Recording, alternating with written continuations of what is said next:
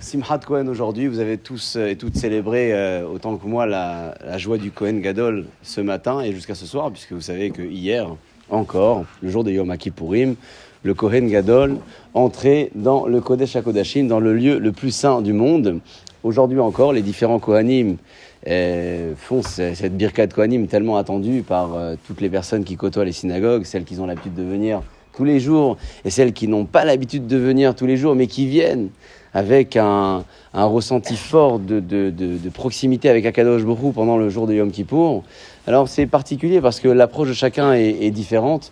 Vous avez ceux qui sont habitués et qui viennent et qui restent jusqu'au bout de la prière, et puis vous avez ceux qui euh, considèrent qu'une fois que le chauffard a été entendu, c'est là où il faut se faire la bise, et une fois que la bise est faite, c'est bon, on peut euh, s'attabler et on peut manger. Quoi qu'il en soit, chers amis, le Kohen Gadol rentrait dans le Kodesh HaKodashim, le lieu le plus saint du monde, le jour de Yom Kippour. Et à la sortie de, cette visite, il priait. Un Yiratson qu'on a tous récité dans notre prière hier, un Yiratson dans lequel ce grand homme, le Kohen Gadol, demandait à Kadosh Hu d'accorder les pluies et ne pas écouter les Ovrei Drachim, ceux qui traversaient les chemins et qui étaient dérangés par ces pluies, de donner la Parnassa, chez Loitztar Elazé, pour ne pas que le peuple d'Israël ait besoin l'un de l'autre, et enfin chez Lotapi Lishapri Bitna, que les mamans euh, enceintes puissent garder leur bébé, tout ça dans un lieu qui est, euh, encore une fois, le lieu le plus saint du monde. Voici euh, les propos que tenait le Kohen Gadol au moment où il sortait du Echal. J'aimerais avec vous, Bezrat Hashem, réfléchir sur la, raison pour laquelle cette prière a été instituée, surtout sur le fait que le Kohen Gadol, qui est le représentant du peuple, ait eu besoin de prier pour euh, finalement euh, ces éléments du quotidien, si je puis dire, en tout cas pour le besoin du peuple, alors que le jour de Yom Kippour, ce qu'on a l'habitude de faire, c'est de demander pardon les uns aux autres et les unes aux autres, et puis de demander pardon à Dieu, et puis d'espérer l'expiation. On sait qu'il n'y a plus de corban, il n'y a plus de tout ça, mais on espère avoir à la fin de ce grand jour, le jour de Kippour, le sentiment d'être blanchi. Léger, pas parce qu'on n'a pas mangé depuis 25 heures, mais léger parce que Hachem nous a euh, entièrement blanchi. Quelle était la raison de cette prière, chers amis? Voici le premier propos sur lequel nous allons nous arrêter. À quelques jours de la fête de Sukkot, et le Kohen Gadol certainement aussi, lorsqu'il priait cette prière, il était aussi à quelques jours de la fête de Sukkot, puisque le jour de Kippour, c'est la, date du 10 Tishri, et le jour de Sukkot, c'est la date du 15 Tishri. Vous le savez, faites le compte, hier c'était Yom Kippour, et dimanche soir, donc lundi, c'est le premier jour de la fête de Sukkot. La fête de Sukkot est une fête, euh, on a l'habitude de se retrouver un petit peu à l'extérieur plus qu'à l'intérieur. Quand je dis à l'extérieur, c'est à l'extérieur de, nos maisons, parce que on est forcément tous à l'extérieur, mais certains ont le privilège d'être encore dans leur intérieur, parce qu'ils ont la possibilité de faire la souka dans le jardin, d'autres qui sont avec les chariots, les caddies, les sacs, et ils galèrent pour aller à la souka de la synagogue, pour aller manger un bout de pain. Chacun avec ses différentes possibilités, et tout ça dans un contexte de fête, un contexte de, de, de, prière, bien évidemment, puisqu'il n'est pas question de célébrer quoi que ce soit sans prier, à l'image de ce que disaient nos sages autrefois sur la mitzvah de se réjouir le jour de Yom Tov, Lachem Lachem, tu partages ta journée en deux, tu donnes la moitié à Dieu et la moitié pour toi. Ça ne veut pas dire qu'il faut manger la moitié de la journée et aller prier la moitié. C'est l'état d'esprit euh, qu'il faut avoir pendant la fête de Sukkot, Pessah, Shavuot, euh, de euh, partager son temps et de donner aussi à Kadosh et aussi se donner à soi du plaisir. Le peuple d'Israël, à l'image du Kohen Gadol, le jour de Yom Kippour et plus tard dans les fêtes de Sukkot, se rassemblait à différents moments. Moshe Rabbeinu, dans les parachutes précédentes, exigeait au peuple d'Israël de se rassembler dans l'année de la Shemitah pour la mitzvah d'Akehel. Est-ce que vous avez déjà entendu parler de cette mitzvah de Akehel Est-ce que ça vous dit quelque chose? Akel, Akhel. Moshe Rabbeinu demande à ce que la Torah soit lue devant le peuple dans euh, cette année de Shemitah, qui est donc une année sabbatique, une lecture de la Torah qui consistait donc à éveiller les consciences et à réveiller les esprits, et tout ça pendant la période de la fête de Sukkot. Ça s'est un peu reproduit dans l'histoire, je vous cache pas, puisque lorsque vous regardez ce qui se passe bien plus tard que Moshe Rabbeinu, vous trouvez également des références dans le Navi sur le roi Shlomo, Shlomo Ameler. Qui ne connaît pas Shlomo Ameler, l'homme reconnu comme étant le plus sage de l'histoire Eh bien, euh, Shlomo Ameler euh, lui aussi réunit, réunit donc le peuple d'Israël pendant la fête de Sukkot. Le texte ne parle pas d'une année sabbatique particulièrement, il parle de la fête de Sukkot, et tout cela pour leur raconter les propos qu'il a lui-même écrits dans le, dans le livre de Kohelet, traduit en français par le livre de l'Ecclésiaste. C'est le livre de Kohelet qu'écrit Shlomo Ameler. Nous sommes pendant la fête de Sukkot, et Shlomo Ameler réunit ses troupes et il leur annonce. Il leur annonce l'intérêt de se retrouver, l'intérêt de rappeler euh, les mitzvot, rappeler les gravités de certaines interdictions, tout ça dans une fête plutôt festive, on l'a dit, une fête dans laquelle on préfère se retrouver plutôt que d'entendre des discours de moralité. On cherche donc aussi à comprendre, pour ce deuxième point dans l'introduction de notre shiur, la raison pour laquelle cette mitzvah rabotaï a été instituée pendant la période de la fête de Sukkot et principalement dans les premiers jours de la fête. Lorsque nous entrons dans la fête de Sukkot, nous passons euh, de notre foyer, euh, de nos habitudes, de ce que Chachamim appelé le Dirat Keva, la maison euh, fixe, pour aller se diriger vers ce qu'on nomme la Diratara, c'est-à-dire l'habitation provisoire. C'est tout à fait provisoire puisque on quitte nos repères, on quitte nos habitudes. Alors bon, certains arrivent carrément à sortir leur vaisselle leur vraie vaisselle dans la souka et, vivre dans les mêmes conditions qu'à la maison. D'autres euh, se contentent d'acheter une vaisselle jetable, mais qui soit euh, la plus ressemblante à une vraie vaisselle. Tout ça pour essayer de revivre dans les mêmes conditions euh, en étant dans une souka avec des repas de fête, des repas de Yom Tov, même si parfois il fait un peu froid ou parfois un peu chaud, ça dépend du pays dans lequel nous sommes, mais tout ça pour respecter la mitzvah au mieux. Quoi qu'il en soit, et quelles que soient nos conditions de vie, on sera toujours avec un sentiment différent lorsque nous entrerons dans la souka, puisque nous ne sommes pas dans nos propres repères. Vous partez en vacances, vous choisissez une destination, n'importe laquelle, il vous manquera quelque chose. Alors bien sûr que vous serez content et contente de vivre au soleil, de profiter, de ne pas avoir à mettre le réveil le matin, mais ce sera différent. Pourquoi? Il vous manque euh, le sucre que vous avez l'habitude de prendre, euh, il y a ce lait bio euh, aux noisettes que vous souhaitez consommer, il y a, bref, chacun avec ses habitudes, mais vous êtes dans le pays le meilleur du monde, vous êtes parti dans le pays le plus convoité, mais il vous manque quand même quelque chose, pourquoi? Puisque vous avez choisi de quitter vos repères. Pendant la fête de Sukkot, Akadosh Baruch nous impose de quitter nos repères pendant sept jours. Sept jours à l'image des sept jours de la création. Lorsqu'Akadosh Borou a créé le monde, il a choisi de le créer en sept jours. Je précise sept jours pourquoi Puisque lorsque nous lisons l'histoire de la création, nous apercevons une création faite sur six jours. Je précise sept jours parce que le Shabbat a fait partie de la création du monde. Le Shabbat, lorsqu'Akadosh Borou a choisi de cesser son activité, il a créé d'une certaine manière le concept du repos on est dans une réalisation qui est plutôt passive qu'active. C'est pour ça que le Shabbat, vous le savez, on en a parlé euh, peut-être dans d'autres shiurim en présence de certains et certaines d'entre vous ici, c'est une question de réalisation. Et donc, le Shabbat fait partie de la création du monde. Shlomo Amelech arrive et se présente devant euh, son public et il leur répète à cette reprise le terme de Hevel Havalim. Havalim et Hevel, l'un c'est le singulier, l'autre c'est le pluriel. Hevel en français se traduit par la futilité. La futilité fait partie de l'introduction du discours de Shlomo Ameler dans la fête de Sukkot. C'est ce qu'il présente au peuple d'Israël et il leur dit Hevel Avalim, le monde dans lequel nous sommes, ce monde qui a été créé en sept jours et euh, que nous revivons aujourd'hui pendant la fête de Sukkot aussi exigé sous sept jours, eh bien c'est un monde qui représente la futilité par excellence puisque Akadosh Baruch nous demande pendant sept jours de quitter nos repères, de quitter nos habitudes, de quitter cette matérialité, celle avec laquelle nous avons une attache très forte, pour vivre à l'extérieur et pour prendre conscience que toute cette matérialité-là fait partie du Hevel Avalim, de la futilité. La futilité que choisit donc, je disais, Shlomo Ameler dans l'introduction de son discours. Vous savez que Shlomo Ameler a écrit d'autres euh, écritures.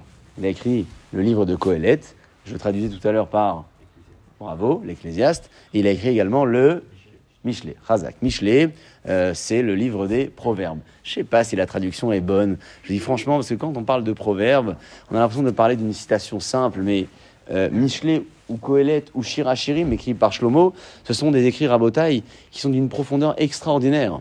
S'arrêter à la traduction simple, au pshat simple, euh, pourrait nous conduire vers de mauvaises interprétations. Je crois qu'il faut vraiment faire extrêmement attention à ne pas jouer avec le proverbe, à ne pas jouer avec le texte, même si on veut se contenter du simple, il faut euh, essayer de gratter. Il faut essayer de gratter. Euh, quel que soit le domaine dans lequel vous êtes, vous avez toujours envie d'aller dans la profondeur des choses. Vous souhaitez connaître davantage. Vous avez envie de vous distinguer. Vous n'avez pas envie de faire comme les autres lorsque nous abordons des textes de Torah, il faut avoir la même approche. Il faut essayer de gratter.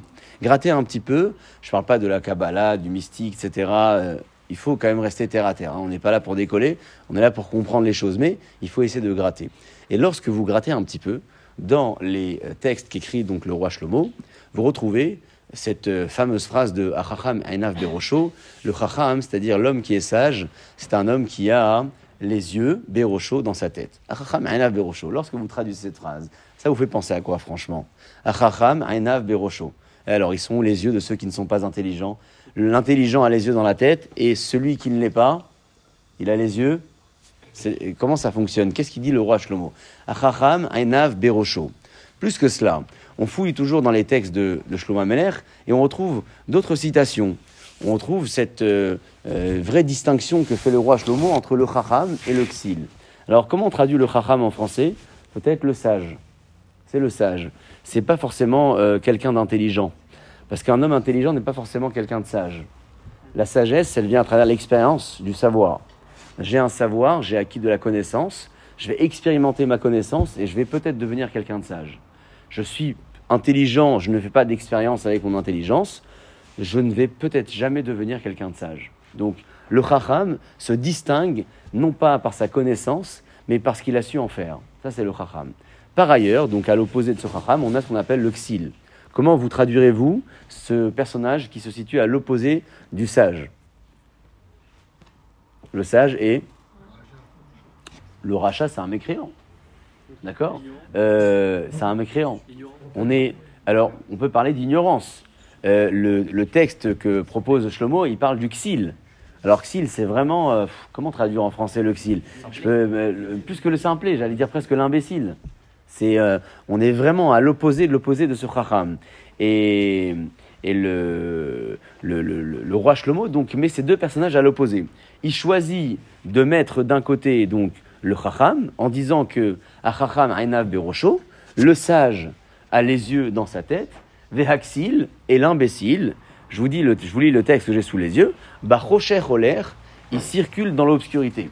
De quelle obscurité parle-t-on? On parle pas de l'obscurité lorsqu'on nous sommes dans la cage d'escalier le Shabbat, il n'y a pas de lumière, on essaye de s'accrocher à la rampe.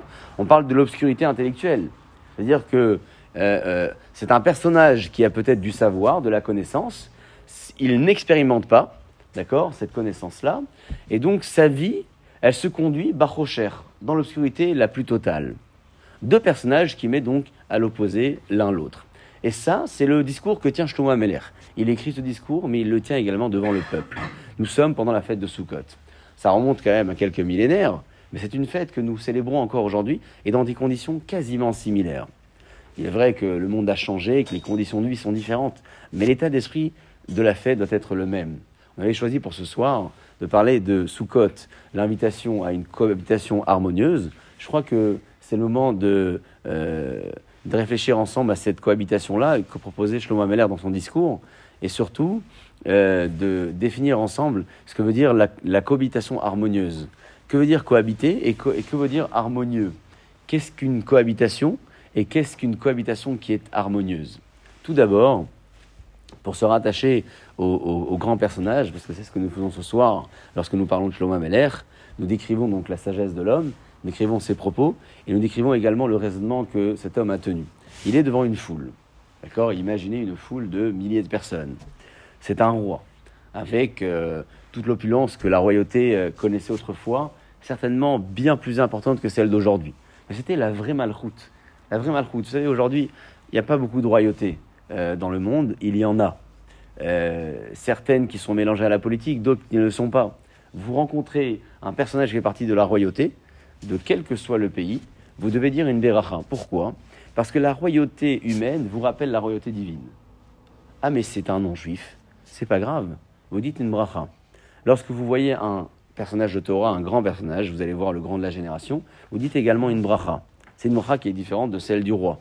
Parce que l'image que l'on se fait d'un grand personnage nous aide à comprendre la dimension de la grandeur d'Akadosh Baruch On ne sait pas vraiment ce que veut dire la grandeur de Dieu. On ne sait pas vraiment ce que veut dire la puissance de Dieu. Alors à l'échelle humaine, on a des représentations. Et pour mieux intégrer ces, représentations, on essaye de euh, dire une bracha lorsqu'on en a l'occasion pour intégrer finalement l'idée de ce que veut dire la grandeur. La grandeur de la malchoute, la grandeur de la royauté, la grandeur de euh, la sagesse. Shlomo Ameler, donc c'était euh, le, roi qui a succédé à, son père, parce que vous savez qu'il y a eu une, vraie dispute, non pas entre les frères, parce qu'on ne peut pas dire que Shlomo a participé à ça, en tout cas les frères ont voulu cette royauté, vous connaissez l'histoire d'Avshalom et comment Avshalom a fini, comment il s'est rebellé contre son père. David a choisi, c'était Shlomo qui allait prendre le, règne. Shlomo, c'est celui également qui a construit le premier Métamigdash. Vous le savez aussi. La première maison d'Akadosh Borou sur la montagne de Moria, montagne sur laquelle Abraham est venu pour sacrifier son fils Yitzhak, c'est là-bas que le temple 1 et 2 ont été construits, et c'est là-bas que sera construit également le troisième Biméramé. Mais nous, on l'attend. Donc, une fois qu'on a intégré un peu l'image du personnage et on sait de qui il s'agit, on va essayer ensemble aussi de comprendre que veut dire Achacham Einav Berosho Ve'aksil Bachocher que veut dire que le Chacham, c'est celui qui a les yeux dans sa tête et le Xil, l'imbécile, c'est celui qui, qui circule dans l'obscurité. Vegamani Yadati, il dit le roi Shlomo, et je sais. Chez Mikre Echad Ikre et Kulam. Yadati Gamani, je sais moi aussi. Chez Mikre Echad Ikre et Kulam, que tout le monde finira par vivre le même scénario. Il distingue les deux personnages, mais il conclut en disant que tout le monde finira par prendre la même direction. Alors si je vous posais la question, euh, vous, euh, vous êtes lecteur ou lectrice de ce texte, vous pensez quoi de ce que dit Shlomo? Il présente d'un côté le, le sage qui a les yeux dans sa tête, d'un autre côté l'imbécile qui circule dans l'obscurité, et il conclut en disant que tout le monde finira par changer le même parcours. De quel parcours il s'agit? Plutôt du parcours du sage ou plutôt du parcours de l'imbécile? Du sage? Oui ou non? De l'imbécile? Pour ne pas, pardon Pour la tentation de la Avera, tout le monde peut tomber, d'accord Et donc euh, justifie pourquoi la, pourquoi la, la, direction du sage plus que les autres Tendance à évoluer même dans la difficulté quoi qu'il, on finira dans la bonne direction. Soit de son propre gré, soit parce que on se prendra une claque. Ah, mais tu as le choix. Dieu décide, mais toi, tu as le choix. Oui, mais c'est libre. le choix qu'on va prendre, c'est ce qu'il avait prévu.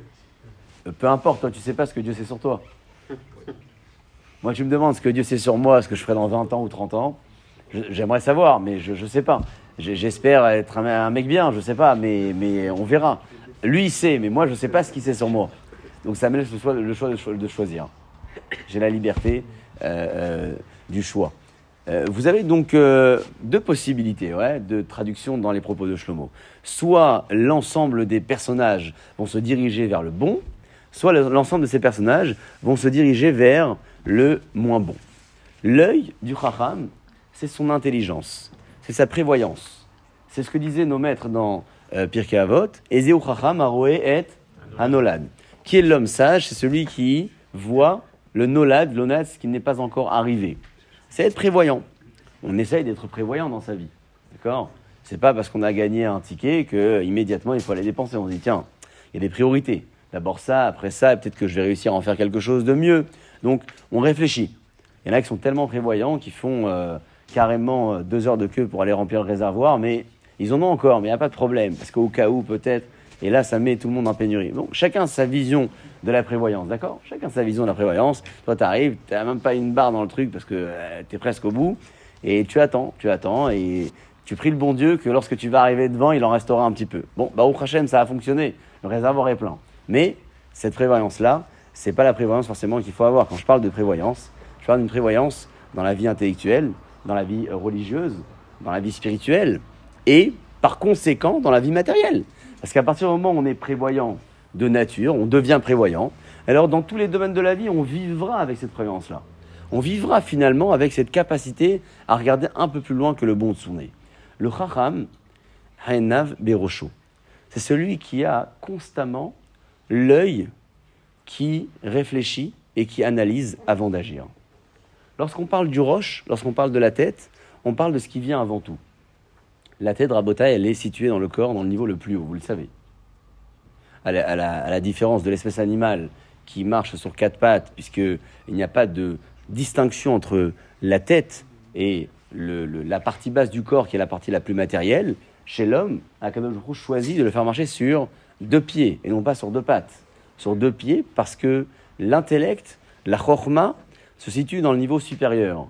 Et donc il faut que même, que même dans la démarche de, de, de, l'homme, cet intellect-là, cette tête, soit toujours située dans le niveau le plus élevé.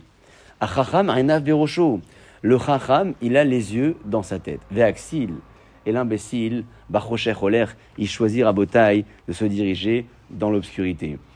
Le, le dans la vie de tous les jours, chacun et chacune ici euh, présent et présente doit euh, savoir de quoi je parle, puisque nous avons tous notre dose de Etzerara, et là pour combattre, nous combattre, combattre nos, bonnes envies, nous mener vers des mauvaises envies, et face à ce Yetzerara, le Tov, le classique, le bon penchant, ce sixième sens qui te réveille à la dernière minute, qui te dit attention, fais gaffe, là tu risques de faire une erreur, ça fonctionne comme ça chez tout le monde.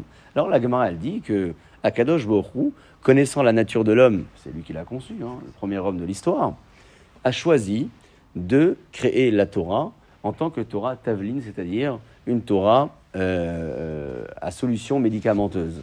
Lorsque l'homme souhaite fauter, il a euh, face à lui une Torah qui l'aide à surmonter. Lorsque je parle d'une Torah, c'est pas parce que j'ai pris un livre de Torah dans les mains que je vais arrêter de fauter, c'est parce que je vais en faire l'expérience. Et je vais arriver à me dire, tiens, je ne peux pas être en même temps ça et en même temps ça. Je ne peux pas être en même temps un érudit, un homme de Torah, et en même temps faire ce que je veux faire. Ça ne peut pas fonctionner ensemble. Ça ne va pas ensemble, ça se mélange pas bien, ouais. C'est pas, c'est, pas, c'est pas homogène. Donc je vais m'investir dans un domaine qui va m'empêcher de euh, euh, transgresser dans un autre domaine. C'est la Torah que présente l'Agmara comme une Torah taveline, une Torah qu'il faut savoir bien étudiée, bien interprétée, parce que la Torah bien étudiée, c'est Sama Chaye, c'est un médicament de la vie. Une Torah mal interprétée, comme le font certains de nos frères ou certains de nos ennemis, c'est Sama Demota, c'est un médicament de la mort, c'est-à-dire un poison. La Torah Rabotai, elle a été au cœur du discours de Moshe Rabbeinu. La Torah, elle a été au cœur du discours également du roi Shlomo. La Torah, elle a été également au cœur du discours de tous les grands de toutes les générations qui ont suivi après Moshe et après Shlomo, et encore aujourd'hui. La Torah a toujours été l'alimentation primaire de euh, ce Yetzeratov, ce bon penchant, qui nous aide tant bien que mal à combattre le Yetzerara, le mauvais penchant. Il n'y a pas de magie. Ça ne peut pas fonctionner avec la magie. Euh, on ne peut pas espérer être protégé de quelque chose parce que on a reçu une bracha et parce qu'un baba nous a mis la main sur la tête. Et là, on s'est dit, tiens, s'il a mis ses cinq doigts, c'est que ça va marcher pour moi. Et s'il m'a offert ce collier, c'est que vraiment, je vais cartonner cette année. Il faut pas rabota et vivre sa vie comme ça. Il faut pas vivre sa vie comme ça. Je ne vous dis pas de ne pas recevoir des brachot. Recevez bracha après bracha. Recevez mille colliers si vous souhaitez. Alors les porter ou pas, c'est votre choix, je rentre pas dans vos vies privées. Mais sachez au moins qu'il n'y a pas de raccourci. Vous êtes, euh, je crois, tous universitaires, ou chacun dans des domaines différents, en tout cas d'études. Certains sont déjà actifs peut-être, ou actives. Vous avez bien remarqué qu'il n'y a pas de raccourci possible.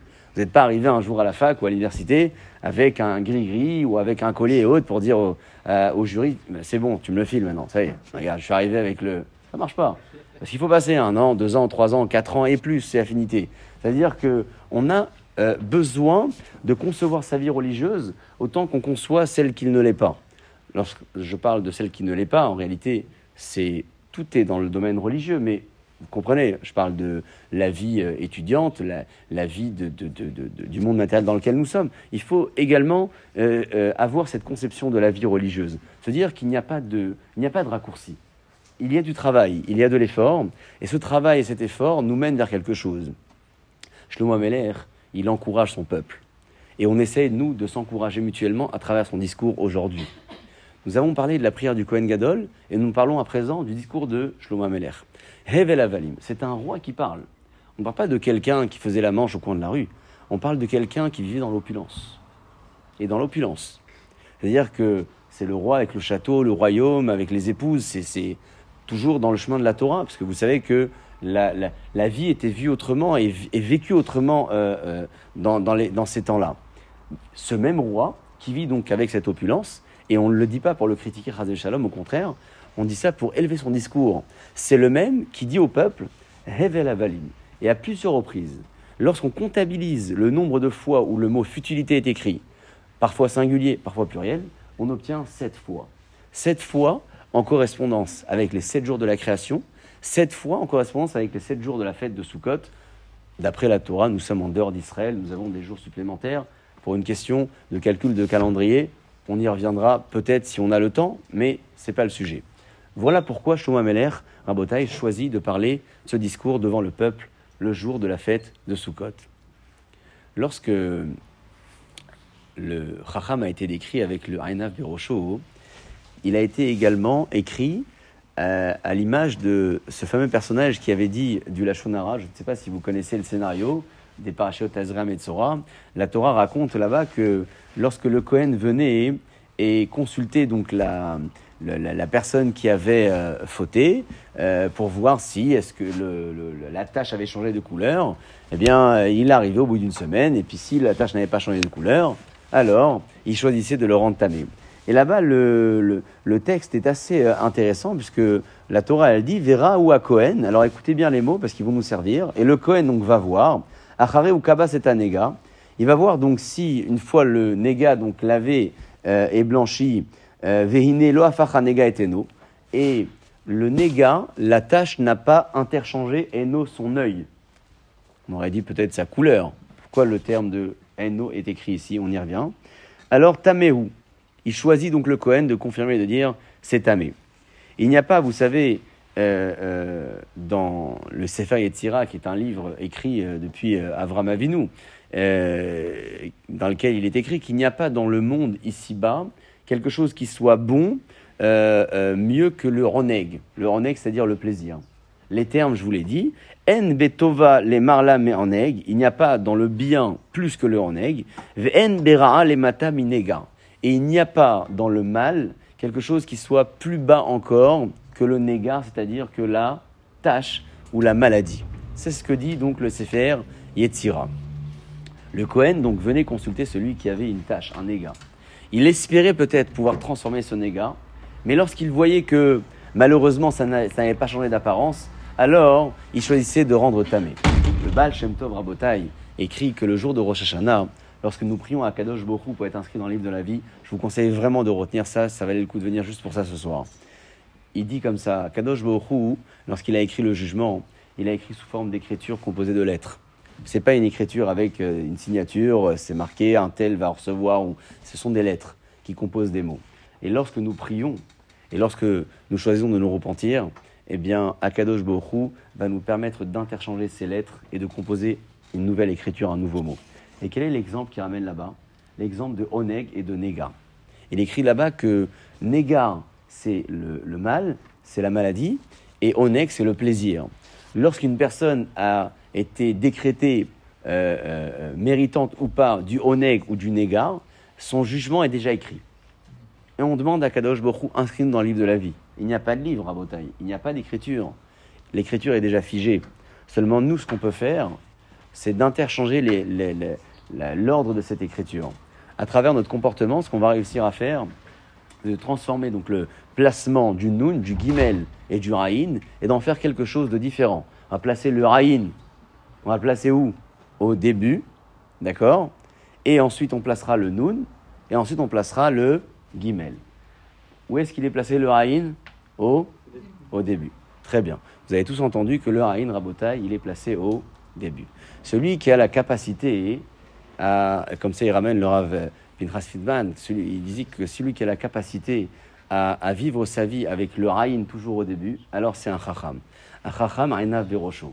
Lorsqu'on parle du chacham, on parle de celui qui arrive constamment à penser et à, analyser et à prévoir, mais surtout à placer le raïn en tête de liste. C'est celui qui a la capacité à interchanger la justice. Il sait qu'il y a un négat, il y a peut-être une maladie, mais ce qu'il va faire à travers son comportement, c'est qu'il va réussir à placer le raïn au début. Il va réussir à placer le Aïn, pas uniquement l'œil, mais Aïn, la lettre Aïn, puisque la lettre Aïn et l'œil s'écrivent tous les deux, tous les deux de la même manière. C'est ce qui fait exactement ce Chacham. On parlait du Kohen. Le Kohen, il arrive pour consulter la personne qui est malade et qui a une tâche. Et Vehine, je vous lisais le texte tout à l'heure, Loafar anega eteno. Ça veut dire quoi Loafar anega eteno C'est-à-dire que la tâche que reçoit cette personne n'a pas interchangé sa vision, n'a pas modifié son état d'esprit, n'a pas changé son comportement. Loafar eteno, c'est-à-dire que malgré la maladie et malgré la tâche, eh bien, ce personnage-là n'a pas choisi Loafar eteno, n'a pas choisi d'interchanger la place de ce Haïn qui était à la fin du Négar, Négar à la fin, pour la placer au début. Non, il n'a pas choisi de le faire. Alors qu'est-ce qu'il dit le Cohen dans ce cas-là? Mais où? Je peux rien pour toi. Pour l'instant, t'es tamé. Tant que tu n'arrives pas à vivre avec cette capacité-là de Chacham Nav Berosho, celui qui a la possibilité de placer toujours le Haïn en début d'écriture, alors où tu seras impur. L'impureté, c'est quoi? L'impureté, c'est ce qui n'est pas fonctionnel. L'impureté du mort, c'est quoi, Rabotai c'est que la Neshama a quitté le corps, et comme le corps n'est plus fonctionnel, alors il devient impur, comme ça dit le Maharal. C'est ça l'impureté. Lorsque le Cohen disait à, ce lépreux, tu es, tu es tamé, tu es impur, euh, c'est pas pour le dédaigner. Bien sûr, il était en dehors du camp, parce qu'il a dit du Lachonara, et vous connaissez la formule.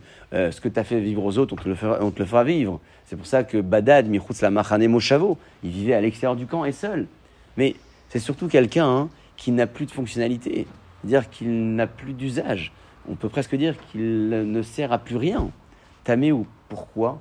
Parce qu'il n'a pas choisi de placer le Raïn en tête d'écriture. C'est un discours à Botaï que Shlomo Ameler tient, et je le répète à nouveau, pendant la fête de Sukkot.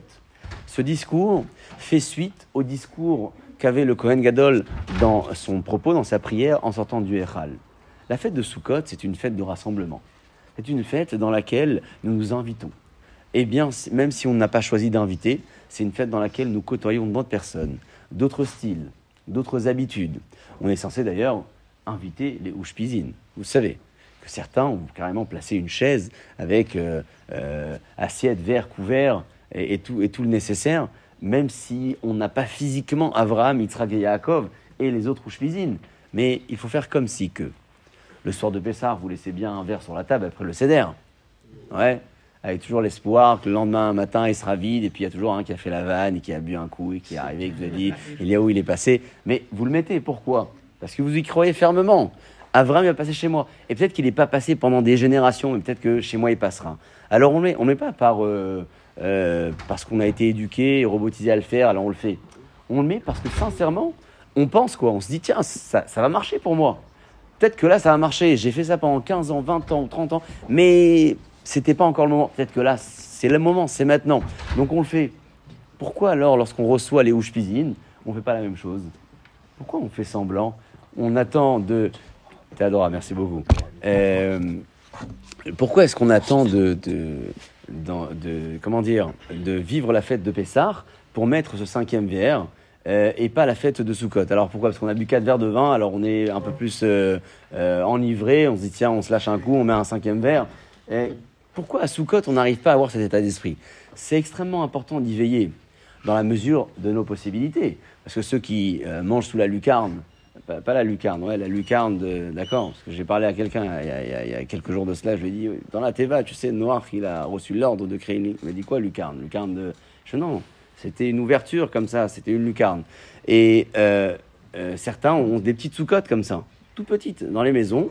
Ils ouvrent le toit, ils mettent un peu de, un peu de branchage, quelques rideaux, et c'est le strict minimum, mais ça marche.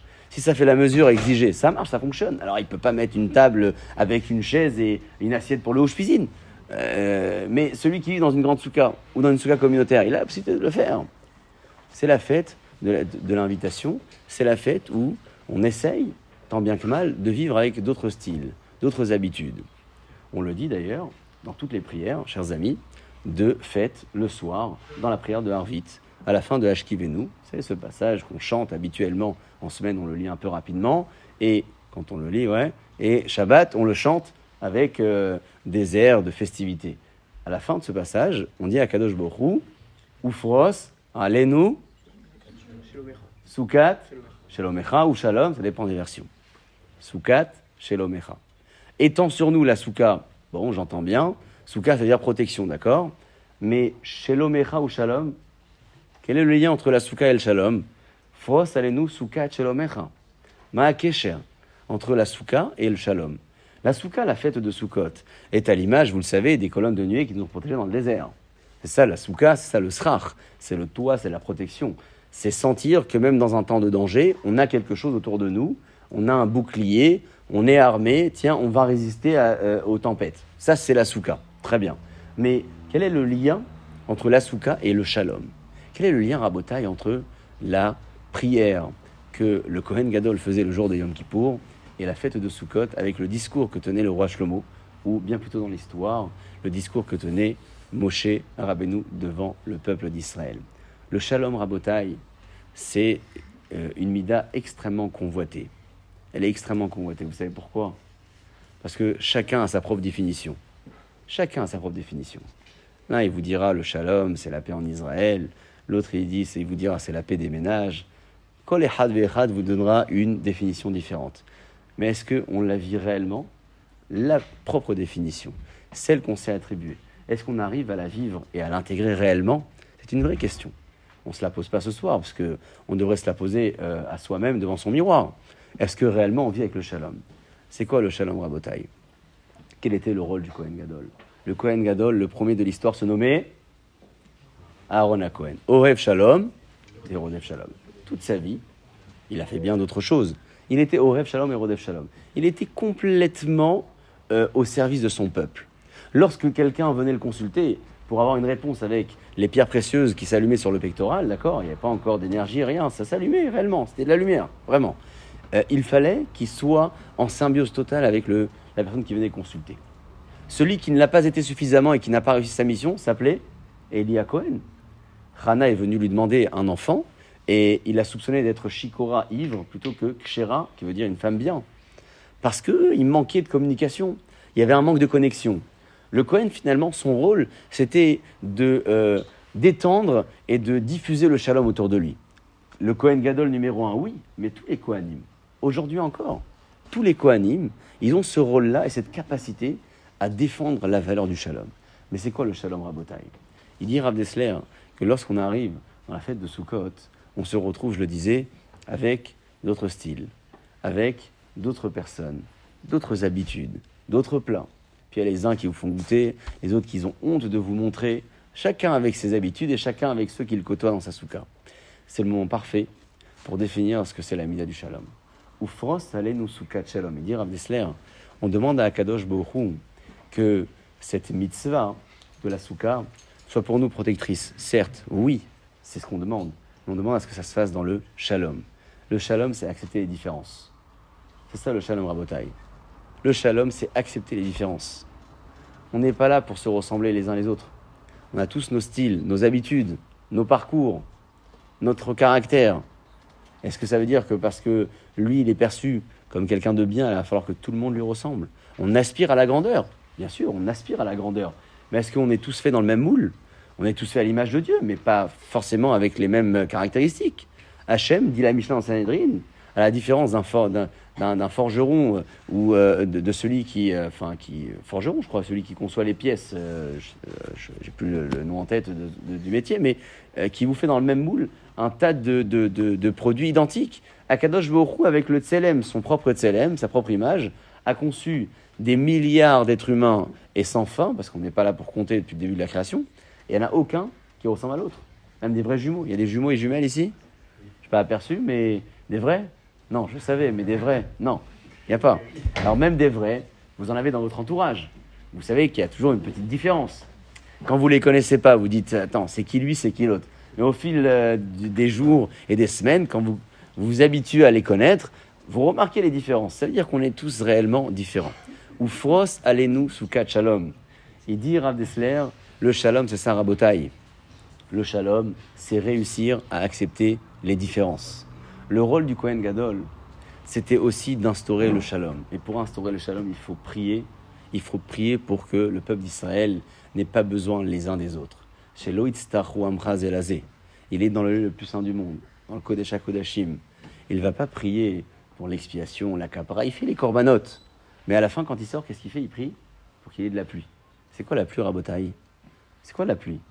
La pluie, c'est la base de l'économie. Il n'y a pas de pluie, c'est pas, il n'y a pas de pétrole, il n'y a pas de pluie. Il n'y a pas de pluie, il n'y a rien. Il n'y a pas à manger. Il n'y a pas à manger, il a pas, il y a pas de. le monde ne tient pas sans la pluie, Rabotaï. C'est la base. Il prie également pour que le peuple d'Israël ait la parnassa. Fonctionnement euh, primaire d'une famille, d'une communauté, d'une ville, de l'humanité tout entière. Et enfin, le dernier point, enfin l'avant-dernier point de sa prière, c'est chez l'Otapi Lisha Pribitna, que les mamans puissent garder leur bébé et être en bonne santé. C'est finalement toute la reproduction du monde. Voilà ce à quoi pensait le Kohen Gadol dans le lieu le plus saint du monde, dans le jour le plus saint de l'année. Il pensait à prier pour l'autre, prier pour l'humanité et prier surtout pour le shalom. Parce que le shalom, c'est accepter les différences, on l'a dit. Mais pour accepter les différences, il faut avoir une base de vie saine. Et cette base de vie saine, c'est quoi? C'est la parnassa. Cette base de vie saine, c'est quoi? C'est les enfants. Cette base de vie saine, c'est quoi? C'est la pluie. Imaginez-vous qu'il n'y a pas de pluie. C'est la guerre. Imaginez-vous que les gens euh, sont dépendants les uns des autres constamment pour vivre. C'est la guerre. Imaginez-vous qu'il n'y a pas de reproduction sur Terre. C'est la guerre. Ça veut dire que pour arriver à cette imida du shalom que le Kohen Gadol défendait, il fallait que dans le jour le plus saint de l'année, il prie une prière qui tourne autour du shalom.